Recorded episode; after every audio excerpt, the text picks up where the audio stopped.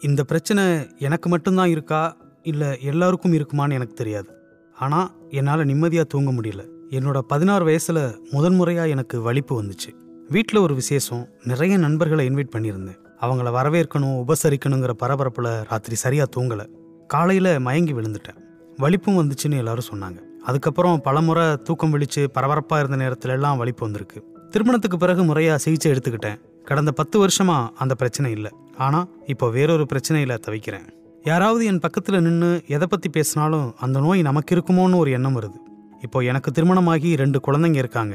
அதனால என்னோட இந்த பிரச்சனை என் குடும்பத்தையும் பெருசாக பாதிக்குது. ஒரு முறை மூளையில் கட்டி இருந்தா வலிப்பு வரும்னு ஒரு புத்தகத்தில் படித்தேன் மூளையில் கட்டி வந்தா பின்னந்தலையில் வலி இருக்கும்னு போட்டிருந்தாங்க. அன்னையிலேருந்து எனக்கு பின்னந்தலையில் வலி வந்த மாதிரி இருந்துச்சு. ராத்திரி தூங்க முடியாது சாப்பிட முடியாது. இன்னும் கொஞ்ச காலம்தான் வாழ போகிறோம்னு எண்ணமே வந்துருச்சு. வேலைக்கு போகாமல் மரண பயத்தில் வீட்டிலேயே இருக்க ஆரம்பித்தேன் ஆஃபீஸ்லெல்லாம் பெரிய பிரச்சனையாயிருச்சு. அதுக்கப்புறம் என் நண்பர் என்னை ஒரு நரம்பியல் நிபுணர்கிட்ட அழைச்சிட்டு போனார். அவர் எல்லா சோதனைகளையும் பண்ணி பார்த்துட்டு கொஞ்சம் மாத்திரைகளும் கவுன்சிலிங்கும் கொடுத்தார். அதே மாதிரி புற்றுநோய் பற்றின ஒரு புத்தகத்தை படிச்சுட்டு அதில் சொல்லப்படுற அறிகுறிகள் எல்லாம் எனக்கு இருக்கிற மாதிரியே இருந்துச்சு. பல நாள் நிம்மதி இழந்து தவிச்சேன். புற்றுநோய் இருக்கிறவங்க நடக்கும்போது கால் இடரும்னு படித்ததுலேருந்து நடந்தா கால் இடற மாதிரியே இருந்துச்சு. நாளாக நாளாக இது அதிகமாகிக்கிட்டே இருக்குது குறிப்பாக இப்போ கொரோனா வந்த பிறகு ரொம்பவே மோசமாக இருக்குது லேசாக சளி பிடிச்சாலே கொரோனா வந்துருச்சுன்னு பயமாக இருக்குது வீட்டில் இருக்கிறவங்களையும் டார்ச்சர் பண்ணுறேன் உனக்கு ஒன்றும் இல்லைன்னு யாரும் சொல்ல மாட்டாங்களான்னு மனசு எதிர்பார்க்குது. அப்படி சொன்னாலும் நம்மளை சமாதானப்படுத்துறதுக்காக சொன்னாங்களோன்னு தோணுது. ஒரு நாளைக்கு நாலஞ்சு முறை குளிக்கிறது பத்து இருபது முறை கை கழுவுறது சானிடைசர் பாட்டில்களை வீட்டில் வாங்கி குவிக்கிறதுன்னு என் இயல்பே மாறிடுச்சு.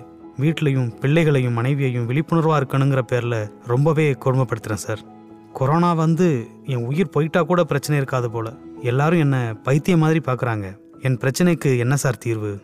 சென்னை காசிமேட்டை சேர்ந்த ரமேஷ் பாபு இப்படி ஒரு மெயில் அனுப்பியிருக்கார். ரமேஷ் உங்களுக்கு மட்டும் இல்லை மிகப்பெரிய ஆரோக்கிய அச்சுறுத்தல் ஏற்பட்டிருக்கிற இந்த தருணத்தில் எல்லோருக்குமே இப்படியான அச்சமும் பதற்றமும் இருக்கத்தான் செய்யுது.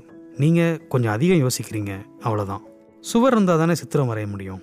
அதனால் உடல் மேலே அக்கறை இருக்கிறது நல்லது தான் ஆனால் அது அதிகமாகும் போது இப்படியான பதற்றம் வரும். நம்ம உடல் இருக்கே அது மாதிரி சீராக சிறப்பாக இயங்குகிற எந்திரம் இது வரைக்கும் உலகத்தில் கண்டறியப்படவே இல்லை. கையளவு இருக்கிற நம்ம நுரையீரலில் மட்டும் முப்பது லட்சம் ரத்த நாளங்கள் இருக்குது நம்ம சிறுநீரகம் ஒரு நிமிடத்துக்கு ஒன்று புள்ளி மூணு லிட்டர் ரத்தத்தை வடிகட்டுது. நம் கண்களில் இருக்கிற தசை ஒரு நாளைக்கு பத்து லட்சம் முறை அசையுது. நாம ஒரு அடி எடுத்து வைக்க இரநூறு தசைகள் நமக்கு உதவி செய்யுதுங்கிறாங்க. நம்ம உடல் ஆச்சரியத்தோட உச்சம் ரமேஷ். எதுவுமே நம்ம அனுமதியை கேட்டு செய்கிறதில்ல இயல்பாக இயங்குது. நாம் அதையெல்லாம் சரியாக பராமரிக்கிற வரைக்கும் எந்த பிரச்சனையும் வர வாய்ப்பில்லை. இவ்வளவு பெரிய தொழிற்சாலையை உருவாக்கின இயற்கை அது சீர்கட்டு போனால் சரி செஞ்சுக்கிற திறனையும் நம் உடலுக்கு கொடுத்துருக்கு. சத்தான உணவை சாப்பிட்டு பதட்டம் இல்லாமல் மகிழ்ச்சியாக உற்சாகமாக இருந்தால் உடம்பு தானே தன்னோட பிரச்சனைகளை சீரமைச்சுக்கும். உங்களுக்கு இருக்கிறது மனப்பதற்றம் ரமேஷ். உங்களுக்கு மட்டும் இல்லை அதிவேகத்தில் கொரோனா பரவிக்கிட்டு இருக்கிற இந்த காலகட்டத்தில் எல்லோருக்கும் இருக்கிற பதற்றம் தான் இது. உலகமே அடுத்து என்னென்னு விடை தெரியாமல் தவிச்சுக்கிட்டு இருக்கிற நேரம் இது. எங்கிருந்தோ கண்ணுக்கு தெரியாத ஒரு வைரஸ் வந்து உலகத்தையே ஆட்டி படைச்சுக்கிட்டு இருக்கு. தீர்வு என்னன்னு தெரியாம எதையாவது செஞ்சு தப்பிக்க முடியுமான்னு மனித இனம் குழம்பி கிடக்கு. நாலஞ்சு வருஷத்துக்கு முன்னாடி சில மாதங்கள் நீங்க வீட்டுக்குள்ளேயே இருக்க வேண்டி இருக்கும்னு சொன்னா நாம நம்பியிருப்போமா ரமேஷ்? நடந்துச்சு. கொரோனா நம்ம வீட்டுக்குள்ளே முடக்கி போட்டு வச்சிருந்துச்சு. பக்கத்து வீட்டு எது வீட்டு மனிதர்களை கூட முகம் பார்த்து பேச பயந்தோம். ஆனா ரமேஷ் பல்லாயிரம் ஆண்டுகளை கடந்து வந்திருக்கிற மனித இனம் இது மாதிரி எத்தனை பேரிடர்களை பார்த்துட்டு வந்திருக்கும்? அம்மை பிளேக்குன்னு கொத்து கொத்தா மனிதர்களை கொன்று குவிச்ச எத்தனை நோய்களை நம் முன்னோர்கள் பார்த்துருக்காங்க. இன்னைக்காவது ஒரு வருஷத்திலேயே தடுப்பூசியை கண்டுபிடிச்சு மக்கள் கையில் தந்துட்டாங்க மருத்துவர்கள். அந்த காலத்திலெல்லாம் எங்கே இருந்தது தடுப்பூசி? பல வருஷங்கள் போராடி நிறைய உயிர்களை பலி கொடுத்து தானே தடுப்பூசியை கண்டுபிடிச்சோம். மருத்துவத்தில் நிறைய முன்னேறிட்டோம் ரமேஷ். ராத்திரி பகல் பார்க்காம மருத்துவர்களும் செவிலியர்களும் தூய்மை பணியாளர்களும் மருத்துவத்துறை ஊழியர்களும் நமக்காக போராடிட்டு இருக்காங்க. கொரோனா மட்டும் இல்லை எய்ட்ஸ் மாதிரி கொடூர நோய்களை எல்லாம் கூட கட்டுப்படுத்த தடுக்க மருந்துகள் கண்டுபிடிச்சிட்டோம். எந்த நோயாகவும் இருக்கட்டும். வந்தா என்ன செய்வோம்? குணப்படுத்தவே முடியாதுன்னு நம்பின கேன்சருக்கு கூட அதிநவீன சிகிச்சைகள் வந்துருச்சு. எதிர்கொள்வோம். ஆரோக்கியமா இருங்க. சத்தான உணவா சாப்பிடுங்க. மது புகைன்னு உடம்பை பாதிக்கிற விஷயங்களை கைவிட்டு உற்சாகமா இருங்க. எந்த நோயும் வராது. மனசை லேசாக வச்சுக்கோங்க ரமேஷ். சீக்கிரமே கொரோனா தடுப்பூசி போட்டுக்கோங்க. குடும்பத்தில் இருக்கிற பெரியவங்களையும் கட்டாயம் போட சொல்லுங்க. நம்ம வாழ்க்கை முறைங்கிறது ஒருத்தரை ஒருத்தர் சார்ந்து இருக்கிறது கொஞ்சம் விழிப்புணர்வோடு இருந்தால் நிச்சயம் கொரோனா ஒரு பிரச்சனையே இல்லை. தேவையில்லாமல் வெளியில் போகிறத தவிர்க்கலாம். ஒருவேளை அலுவலகம் போக வேண்டிய தேவை இருந்தால் கட்டாயம் முகக்கவசம் அணிங்க. மற்றவர்கள்கிட்ட இருந்து குறைஞ்சது ஆறு அடி இடைவெளி விட்டு இருங்க. அவ்வப்போது கை கழுவுறது சானிடைசர் பயன்படுத்துறதுன்னு விழிப்புணர்வோடு இருந்தால் தொற்றுலேருந்து எளிதாக தப்பிக்கலாம். ஒருவேளை தொற்று வந்துட்டா நோய் எதிர்ப்பு சக்தியோட ஆரோக்கியமாக இருக்கவங்க அதையும் எளிதாக கடக்கலாம் ரமேஷ்.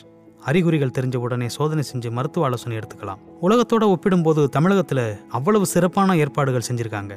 ஒருவேளை இந்த வார்த்தைகள் உங்களை சமாதானப்படுத்தலைன்னா ஒரு மனநல மருத்துவரை உடனடியாக பாருங்க ரமேஷ். பொதுவாக இந்த மாதிரி தீவிர பதற்றமான நிலையில் இருக்கிறவங்க மற்றவங்க சொல்கிற சமாதானத்தை ஏற்றுக்க மாட்டாங்க.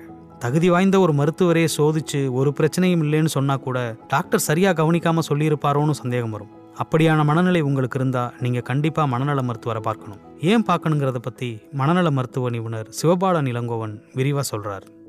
ஒரு விஷயம் வந்து நல்ல தெளிவா தெரியுது. என்ன அப்படின்னா அவரோட மனம் வந்து ஒரு பதட்ட நிலையில இருக்கு. ஒரு மனப்பதட்டம் அவருக்கு இருக்கு. இது வந்து நம்ம ஒரு ஆன்சைட்டி அப்படின்னு ஆங்கிலத்துல சொல்லலாம். இந்த ஒரு மனப்பதட்டமா இருக்கும்போது என்ன ஆகும் அப்படின்னா நம்மளோட கவனம் முழுக்க நம்மளோட உடல்ல திரும்பிடும் அப்போ வழக்கமா சாதாரணமாவே நம்ம உடல்ல வந்து நிறைய ஒரு சின்ன சின்ன உபாதைகள் இருக்கும். வலி இருக்கும். சின்ன சின்ன அசௌகரியங்கள்லாம் உடம்புல இயல்பாவே இருக்கும். அப்ப நம்ம முழுமையா நம்ம ஒரு உடலை வந்து கவனிக்கும் போது என்ன ஆகும் அப்படின்னா இது மாதிரியான சின்ன சின்ன உடல் உபாதைகள் எல்லாமே ஒரு பெரிய அளவுல நம்ம ஃபீல் பண்ண ஆரம்பிப்போம்.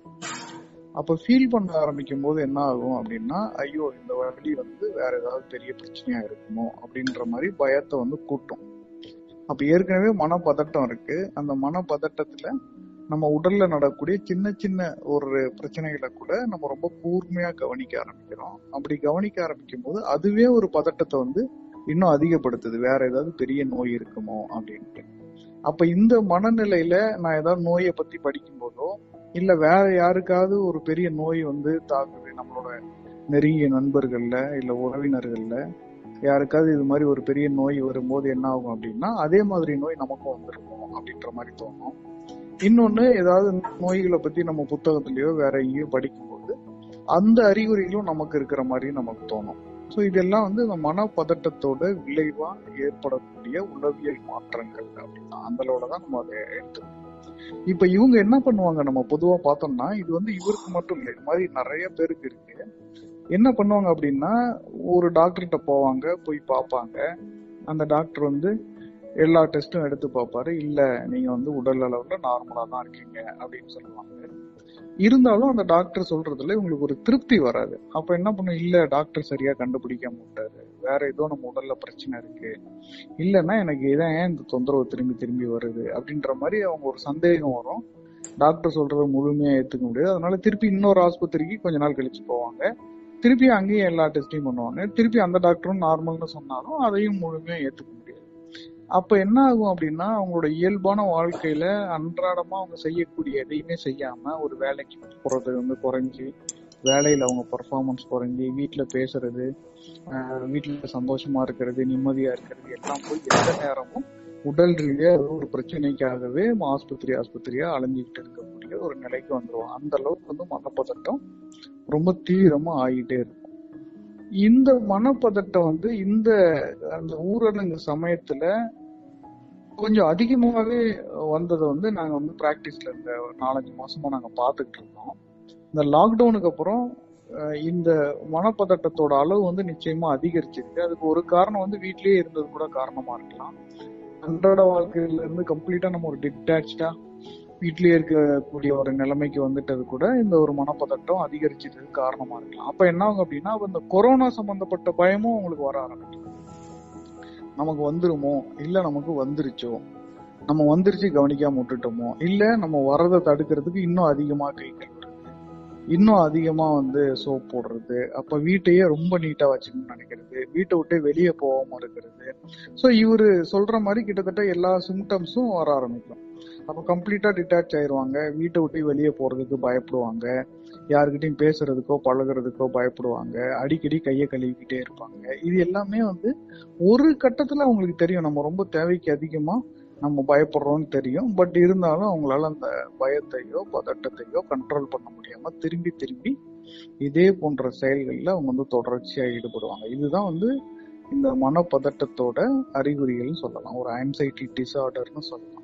அப்ப இவருக்கு இருக்கிறத நம்ம வந்து தொடர்ச்சியா நம்ம படிச்சு பார்க்கும்போது இவருக்கு வந்து சின்ன வயசுல ஒரு சீசர் மாதிரி அதாவது ஒரு ஃபிட்ஸ் மாதிரி ஒரு மூளை ஒரு நரம்பியல் நோய் இருந்திருக்கு.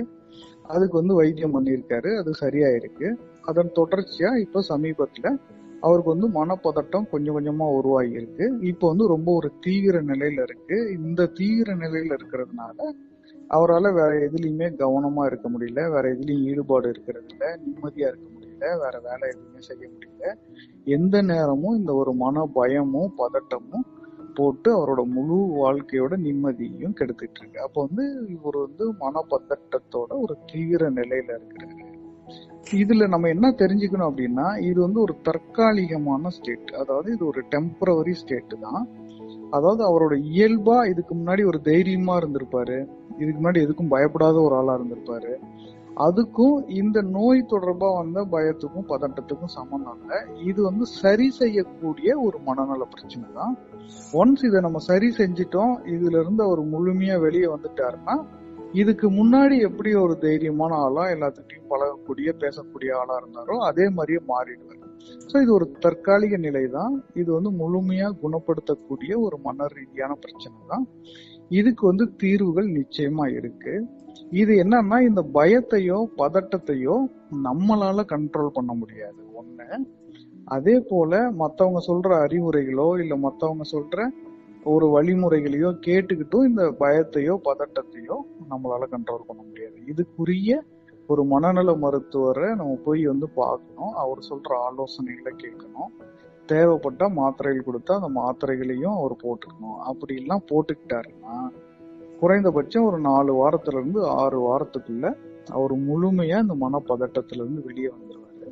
அதுக்கப்புறம் இந்த அளவுக்கு இந்த பயம் பதட்டம்லாம் நிச்சயமா அவருக்கு இருக்காது. இதுக்கு முன்னாடி இதெல்லாம் வர்றதுக்கு முன்னாடி எப்படி இருந்தாரோ அதே மாதிரியே வந்துருவார். அதனால இது வந்து அவ்வளவு பெரிய சிக்கலான பிரச்சனையும் கிடையாது. இது ஒரு சாதாரண மனநல பிரச்சனை தான். இதுக்கான தீர்வுகள் நிச்சயமா இருக்கு. இது வந்து முழுமையா குணப்படுத்தக்கூடிய ஒரு பிரச்சனை தான். இது அவரால் தனிப்பட்ட முறையில் சரி பண்ண முடியாது. நிச்சயமா ஒரு மனநல மருத்துவரோட உதவி இருக்கு தேவை. ஸோ அதனால ஒரு மனநல மருத்துவரை பார்த்து அதுக்குரிய சிகிச்சையை எடுத்துக்கிட்டாருன்னா மிக விரைவில் அவர் இதுலேருந்து மீண்டு வர்றதுக்கான எல்லா வாய்ப்பும் இருக்கு. அதனால பயப்பட தேவையில்லை. இதுவும் கடந்து போகும் ரமேஷ். முதல்ல பதற்றத்திலிருந்து வெளியே வாங்க. எல்லாத்தையும் மறந்துட்டு குடும்பத்தோட நேரம் செலவு செய்யுங்க. உங்க மனைவி கிட்ட மனம் திறந்து பேசுங்க. உங்க உடல்ல இருந்து வேறு பிடிச்ச விஷயங்கள் மேல் கவனத்தை திருப்புங்க. வாழ்த்துக்கள் ரமேஷ்.